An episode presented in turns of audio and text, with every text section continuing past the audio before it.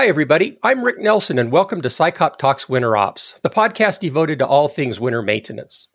The Snow and Ice Cooperative Program, or SICOP for short, is one of AASHTO's technical service programs.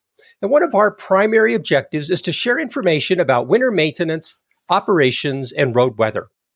On this episode, we're continuing our series on PIARC's 16th World Winter Service and Road Resilience Congress being planned for February 2022 in Calgary, Alberta. Now, the theme of the conference is adapting to a changing world, which seems to be happening at many different levels these days. On this episode, we're going to spend some time with Troy McLeod, Director of Roads at the host city of Calgary. Hi, Troy, and welcome to SICOP Talks Winter Ops. Hi, Rick, and thank you for having me. You know, when I'm visiting with somebody who's been in the winter maintenance business for a while, the conversation always seems to come around to the winters these days are wetter or colder, warmer, lighter, snowier. You know, you pick the adjective, you know, than they used to be. The the weather's the weather has changed, right? It's not what we what we used to expect. Now, when you throw in the impacts of the COVID pandemic and you know, you, you have sort of a double whammy on the winter maintenance program. You've got the, the climate issues that, that you're wrestling with, and you've got some changing travel patterns. Troy, how, how is this playing out in Calgary? Are, are you seeing the same kinds of, of things that uh, other folks are seeing? Yes, we're certainly part of the global climate, and we're seeing a, a much different way of uh, attacking storms and having to deal with a number of different challenges uh, both in our city and, and like we're experiencing across the globe, uh, just with the pandemic and different ways that people are using the network. Uh, and so those are certainly all things that we're considering and um, have had some pretty uh, significant storms of late. Uh, just at the end of last year, just over a 40 centimeter snowstorm in less than 24 hours. And so those are not typical storms for us in in Calgary. And so we're seeing more frequent events like that and certainly having some challenges in how we're able to respond to it, but looking at different ways of uh, using the fleet and infrastructure we have to be able to address the situation that we experience from time to time. When uh, Chris was on, um, you know, in a, in a, previous episode, Chris Hewitt uh, works for you at at uh, Roads Maintenance was on. You know, he was sort of explaining how the the climate of Calgary works. You have this. Uh, you're called the Chinook City, right? So you get these yeah. Chinook winds that that come in and that impact the way you you do business. How are things changing for you from a climate perspective? Well, it certainly is a challenge, and, and you're right. Um, things uh, have changed from a climate perspective. We have seen more severe storms. And uh, in Calgary, we definitely have a unique location. We're, we're uh, near the mountains and we do receive Chinooks. And yeah, that can be a benefit, but oftentimes it does make it challenging to manage snow and ice control events. Um, and from a perspective of how do we manage things differently, expectations are changing as well, along with uh, the storm events that we're having. And we're wanting to be able to serve uh, mobility uh, in a much greater uh, level of service in our city, especially when it comes to um, pedestrians and cyclists, as well as our neighborhoods. We have over 9,000 lane kilometers in our residential areas. And through COVID, we've seen a lot more activity in our neighborhoods from a goods delivery perspective, but also just from a, a use of the network perspective when it comes to pedestrians, um, making more use of their local neighborhoods and expecting uh, greater levels of service in those areas when normally our service levels didn't address those to the same degree we would say in the downtown core. And so those are things that we're looking at trying to provide ways of providing an increased level of service.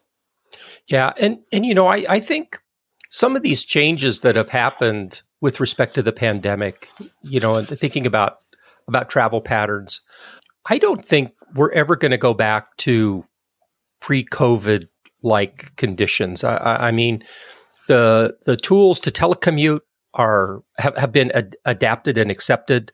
Uh, video teleconferencing. I mean, from a business point of view, right? So the things that that might take people into a downtown core might not necessarily be there when, when you think of the business environment.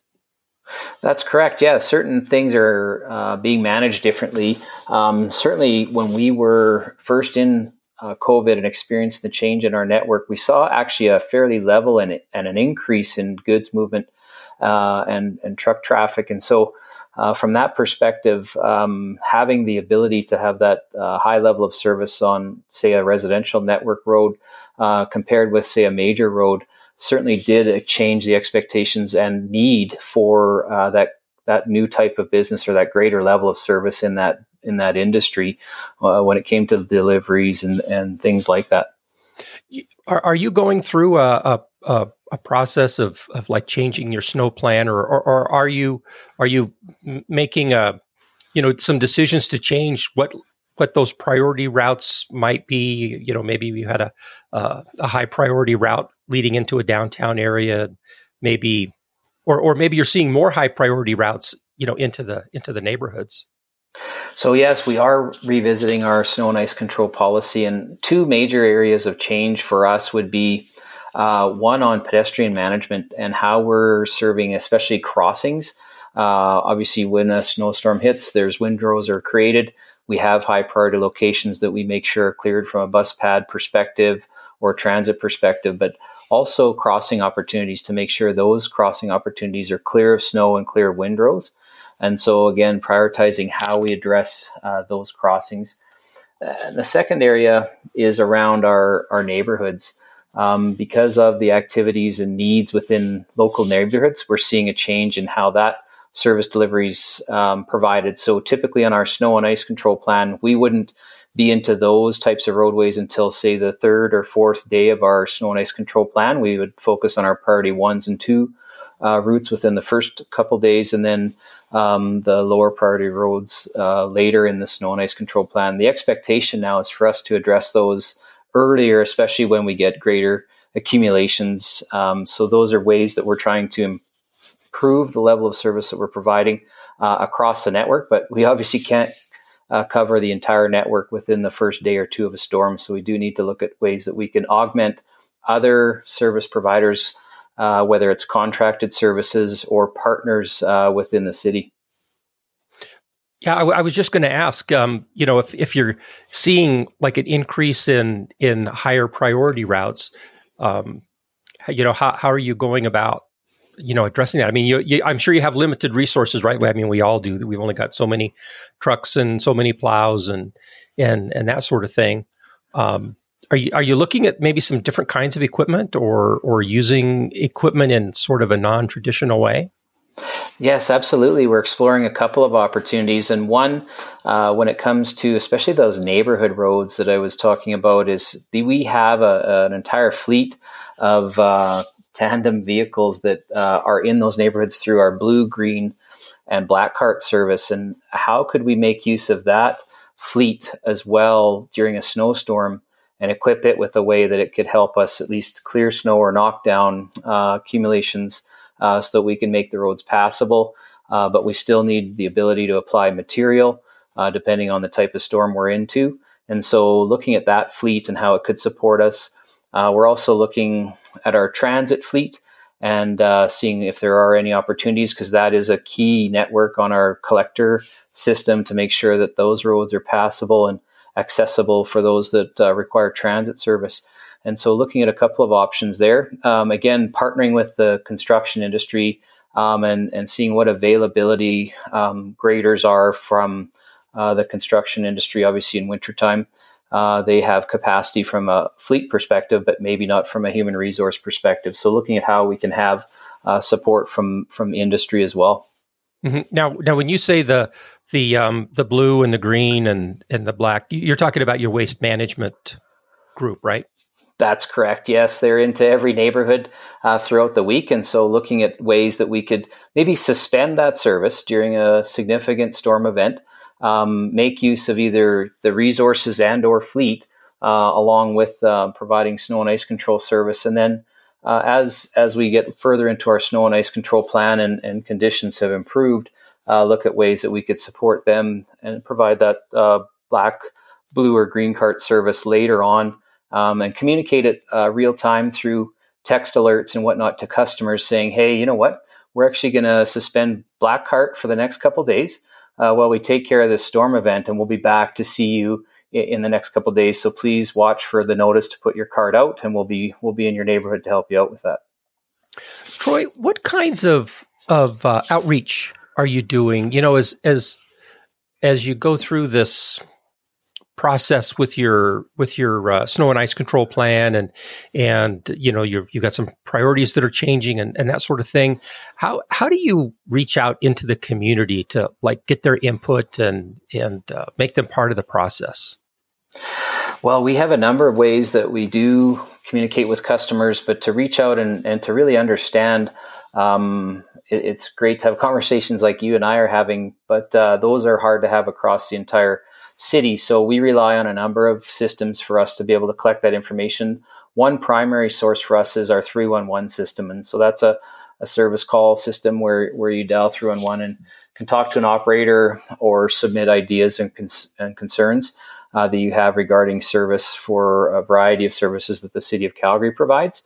And so we have specific questions that we will put into, say, if there's a snow and ice control call, we may have additional questions that we ask um, our citizens if they have a bit more time to be able to talk with us and, and get information that way. Uh, clearly through the web, uh, we can we receive uh, submissions that way as well, um, and then uh, just through through dialogue with our with our own staff and things that they observe, uh, we're able to collect information on the levels of service that we're having, and then we've adopted a few things that uh, help customers see where we are anytime. So you can go online and see where uh, our services are and how long it's been since we've say been uh, near your home for uh, snow and ice control uh, and and provide information that way but also feedback so those are a couple of ways but clearly a, a, a nice dialogue to have is through open houses and we have a number of those and we incorporate that uh, when we do engage communities we also have other uh, things that we want to improve our network with and so we'll ask snow and ice control related questions um, and we have a number of other partners that uh, we work with, such as Calgary Police, uh, Fire EMS, and uh, collect information from our partners just so that we can make sure we're providing the best level of service throughout the year. I know, uh, I know a lot of folks that that use their AVL system. You know, the the track a plow systems. You know, uh, that that just is such a positive uh, piece of any kind of a uh, public relations, travel or information kind of a, a perspective. Because you know, when you look out the window, it's like you're seeing that you know that 10 second snapshot. You don't know if the plow's coming or or uh, how long it's been since it's been there, and and that sort of thing. So I think that that goes a long way. I wish I would have had something like that when I was a district engineer back in the day. Um, that's right. It certainly helps, especially when someone does say phone in and, and wonders uh, where are the plows. I haven't seen one. We are able to tell real time where uh, activity is and, and what we're doing as far as priorities go. So it definitely does provide a good communication tool, but also a good management tool for us to be able to track and do some analytics on how well we responded to a storm event. Um, you know, you know, you you talked about your three one one program, and and I think that that's probably very similar to 511 that we have, which is a, yeah. a consumer, you know, a, like a traveler information kind of a, a program, community service kind of a program. Um, do you have another, uh, any other big social media presence uh, that, that you use for uh, conveying information or, or for ingesting information from folks? Uh, just through our website is is one way. We do have a, have a way for people to sign up for alerts. And so if you uh, had a uh, route that was a parking ban route, um, you could receive an alert. Uh, say we need to go into an area and have a parking ban that, that could be received through a text alert. Um, and, and you can see it on the website. Uh, so those are some tools that we use to be able to communicate uh, to customers and especially uh, areas where we have a high priority needs.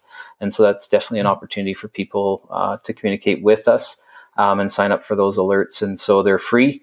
Um, and it, and uh, you can get the information they want, and, and well as they can go online and look at our website and see where we are as far as uh, any of our roadway operations. So it's very helpful from an event perspective. Say there's an incident, but also where our regular activity is happening. You know, it's um, it, it's something that that I, I don't think of as often as as maybe I should have. You know, my background has been in the highways business, and and parking isn't isn't like a something that we have to wrestle with all the time, right? If, mm-hmm. if, if, somebody's alongside the road, it's because they've had an emergency situation or whatever. And, and our approach is to, to get them out of the way. But, but you have an entire population that is used to parking on your facility and, and, uh, the, the parking ban, how does that work? How does the parking ban work uh, for you? Right. So the uh, system is divided up into four priority areas. So our priority one routes are major roads, typically don't have a lot of parking on them. They're typically full time restrictions. Uh, where parking mostly occurs in our priority two, three, and four routes. And so, how a parking ban would work is it would align with our snow and ice control pa- plan. And when we needed an area to be restricted of vehicles so that we can do clearing or snow removal, we would initiate a, a warning, a 24 hour notice. Typically, we put out through the media as well as our, our communication system, whether it's a text alert or a web. Uh, that information is put out, and then we actually invoke the ban itself.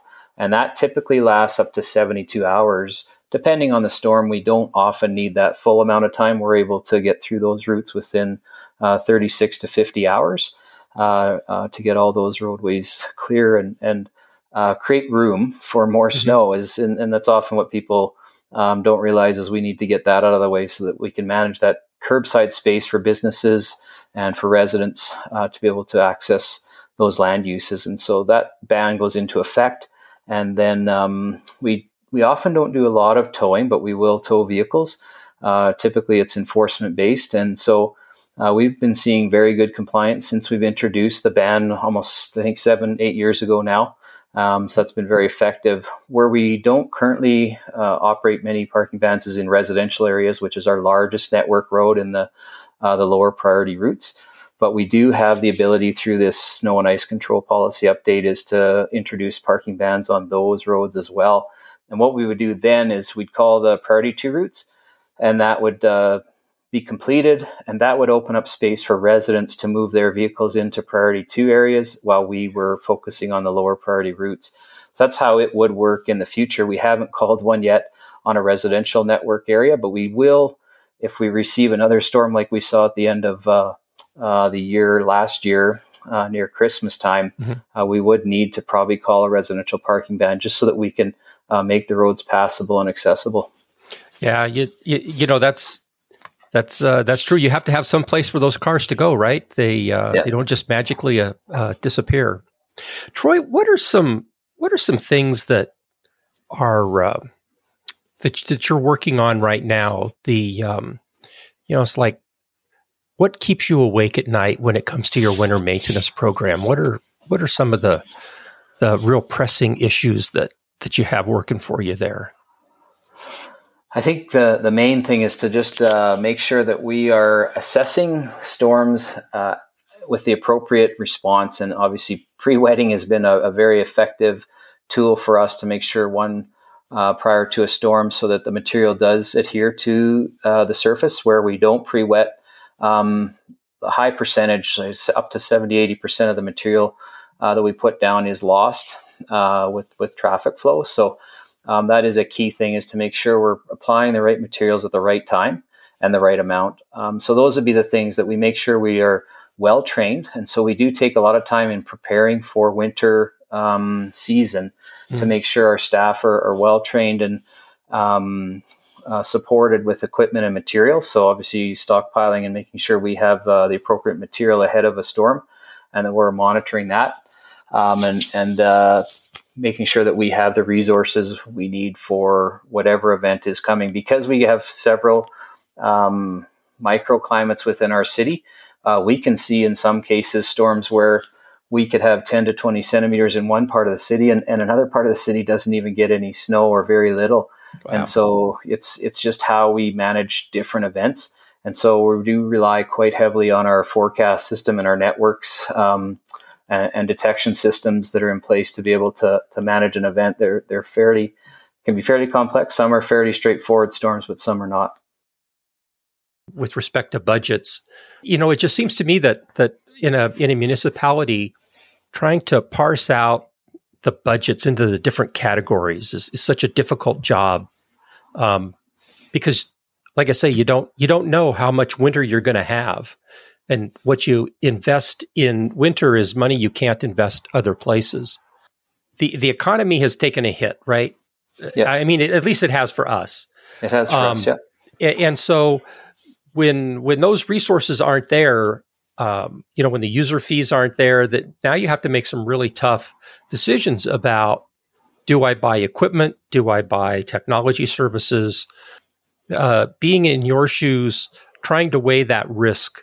You know, what's next winter going to look like, and where do I put my resources?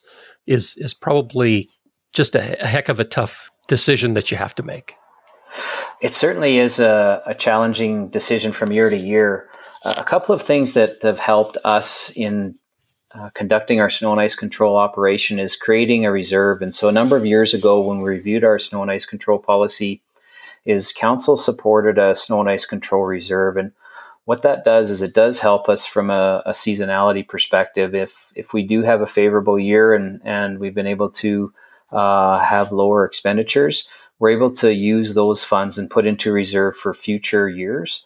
And so there were a couple years where we had some some really um, low accumulation and, and, favorable weather conditions, and so we were able to uh, put money into the reserve. And then there's the last two or three years we've had significant winter um, storms and, and uh, seasons, and we've drawn from that reserve. And so that has helped, at least from a, a budget flowing perspective, is that we haven't had to uh, go to council to request additional funds. Um, based on a storm because of the reserve and the way that functions. And so that's been helpful uh, so that we're able to respond appropriately when it comes to uh, winter storms, significant ones. The other thing that has happened, at least in Calgary, is uh, council's been investing in active modes when it comes to snow and ice control and accessibility and providing high priority locations from a higher service level perspective. So, an example of that is we used to respond to um, sidewalks um, on our network within six days of a, of a winter storm. And if it snowed again, we wouldn't be into those areas for again another six days. And uh, additional resources were added to our budget to be able to respond within 24 hours, the same as our bylaw. So a homeowner is responsible to clear their sidewalk within 24 hours after the snow stops falling. Uh, we are now able to do the same on uh, infrastructure that we own and operate. And so there have been additional investments that have been made to provide better accessibility um, as well as uh, improved pedestrian access on the network. Uh, but from a budgeting perspective, there's always there's always a, a tension from uh, providing higher levels of service and a reasonable uh, budget. Uh, from a lane kilometer perspective, we're over 16,000 lane kilometers, so we have a substantial network to cover um, with a with a relatively limited uh, fleet and uh, resource perspective. So, from an efficiency perspective, we're doing quite well when compared with other jurisdictions. Um, but we also have a different climate than other right. jurisdictions. Uh, some jurisdictions don't get those Chinooks that we talked about earlier. And one of the things that the Chinooks do afford us, it creates uh, freeze thaw cycles, which is harder on our infrastructure um, but does uh, allow us to have less uh, snow removal requirements depending on on how many events we have and how long they last. Um, so we don't have to haul to our, our snow dump facilities as often uh, mm-hmm. because of that. And so that does help with some of our costs. Uh, but there have been times where we've had to do citywide snow and ice control uh, removal. And that can cost in one storm up to $13 million and, and wow. our budget is is just under 50 million. And so when you think of that, if you had to do that a couple of times, it, it completely eliminates your ability to provide regular service throughout the winter. Right. So yeah, it is a challenge. Um, one of the ways and tools we have is a regular communication with our, our council on um, how our our snow and ice control service is going and how far mm-hmm. behind or ahead we are on that. And so creating that communication channel uh, with the decision makers has been very positive. Um, just to be having that awareness around how we are managing, and then obviously three on one helps the uh, councilors gauge how well the service is going from a winter. Obviously, they live in the city, so they see it, sure. but hearing from their hearing from their constituents helps. And so we've had storms where we get up to twelve thousand uh, calls on a, on a major event. Wow. and uh, other lo- other times of year, you know, obviously much fewer. And so that that helps uh, at least gauge on how well uh, the service is being perceived. Obviously, everybody would like to see their street cleared within a few hours of a storm, right? right? And uh, it's obviously not possible given the resources we have. And so I guess it is a challenge for every municipality, and it's the one that we are no different. We have the same challenge, but I think one positive tool is that snow and ice control reserve. It does help flex depending on right. uh, the type of year you have from a snow and ice control perspective. You, you know, you mentioned um, you mentioned getting on the sidewalks uh, right away. You know, I, I, think that that probably is uh, a, a real positive piece. You know, when you think about you know social economic and and a diversity from a diversity point of view not everybody has a car not everybody rides in a car uh, you know in a in a a network like you have to manage uh, you really do touch all of those modes. You you've got folks that rely heavily on on all of those modes from transit to cycles to pedestrians that that you have to work with. Absolutely. And and so you know especially when we saw through covid uh, our pathway system, uh, we currently only had budget for about 50% of our pathway system, but uh, recognizing that people wanted to get out and do something because of having to be isolated, uh, we took the initiative, the city um, leadership took the initiative to allow us to c- clear uh, nearly 100% of our pathway system uh, to allow people in their neighborhoods to go and enjoy those systems during winter when we normally wouldn't clear the, those facilities as part of our regular budgeting. So again, just responding to the needs of communities and being dynamic with uh, how we provide that service, and, and it was well received um, as people couldn't go to their normal places where they would say um, congregate and get together. Uh, with others in the parks and, and whatnot, or other pathway systems that were normally cleared, they were able to use the facilities near their neighborhoods. Mm-hmm. Now, it it seems like you know, I, I almost want to touch wood when I say this. It, it seems like COVID is sort of becoming, well, we're, we're, either we're getting used to it or we're winning the battle. Uh, do you see things sort of returning to more of a, a pre-COVID kind of a, uh, a level with respect to the kinds of service that you have to provide, your your workforce, uh, that sort of thing, or are we just learning to live with it better? So I think a number of things have changed, uh, like you said, but we're we're I think adapting quite well to it. As far as communities go, we saw higher use of our our pathway and pedestrian networks during COVID. We uh, adjusted our facilities uh, when traffic volumes reduced and, and converted roadways into pathways essentially.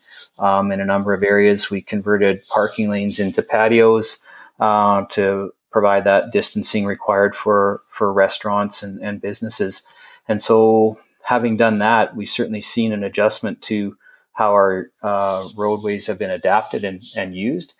Uh, but we still have the challenge of uh, winter, where uh, we do need to have that those facilities cleared, um, and and conditions are difficult to manage during storms. And our staff, even how uh, we interact, changed so that we could make sure that people were uh, our staff were kept safe and, and had the appropriate distancing and whatnot to be able to make sure all the crews could get out when needed.